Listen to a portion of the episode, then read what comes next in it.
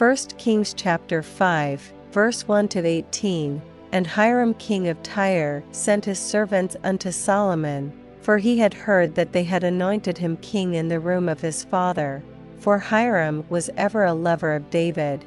And Solomon sent to Hiram, saying, Thou knowest how that David my father could not build an house unto the name of the Lord his God for the wars which were about him on every side, until the Lord put them under the soles of his feet. But now the Lord my God hath given me rest on every side, so that there is neither adversary nor evil occurrent. And, behold, I purpose to build an house unto the name of the Lord my God, as the Lord spake unto David my father, saying, Thy son, whom I will set upon thy throne in thy room, he shall build an house unto my name. Now therefore command thou that they hew me cedar trees out of Lebanon, and my servants shall be with thy servants. And unto thee will I give hire for thy servants according to all that thou shalt appoint. For thou knowest that there is not among us any that can skill to hew timber like unto the Sidonians.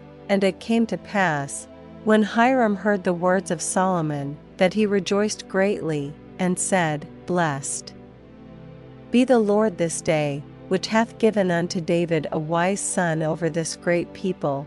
And Hiram sent to Solomon, saying, I have considered the things which thou sentest to me for and I will do all thy desire concerning timber of cedar. And concerning timber of fir, my servants shall bring them down from Lebanon unto the sea, and I will convey them by sea in floats unto the place that thou shalt appoint me, and will cause them to be discharged there, and thou shalt receive them, and thou shalt accomplish my desire, in giving food for my household. So Hiram gave Solomon cedar trees and fir trees according to all his desire, and Solomon gave Hiram twenty thousand measures of wheat for food to his household, and twenty measures of pure oil.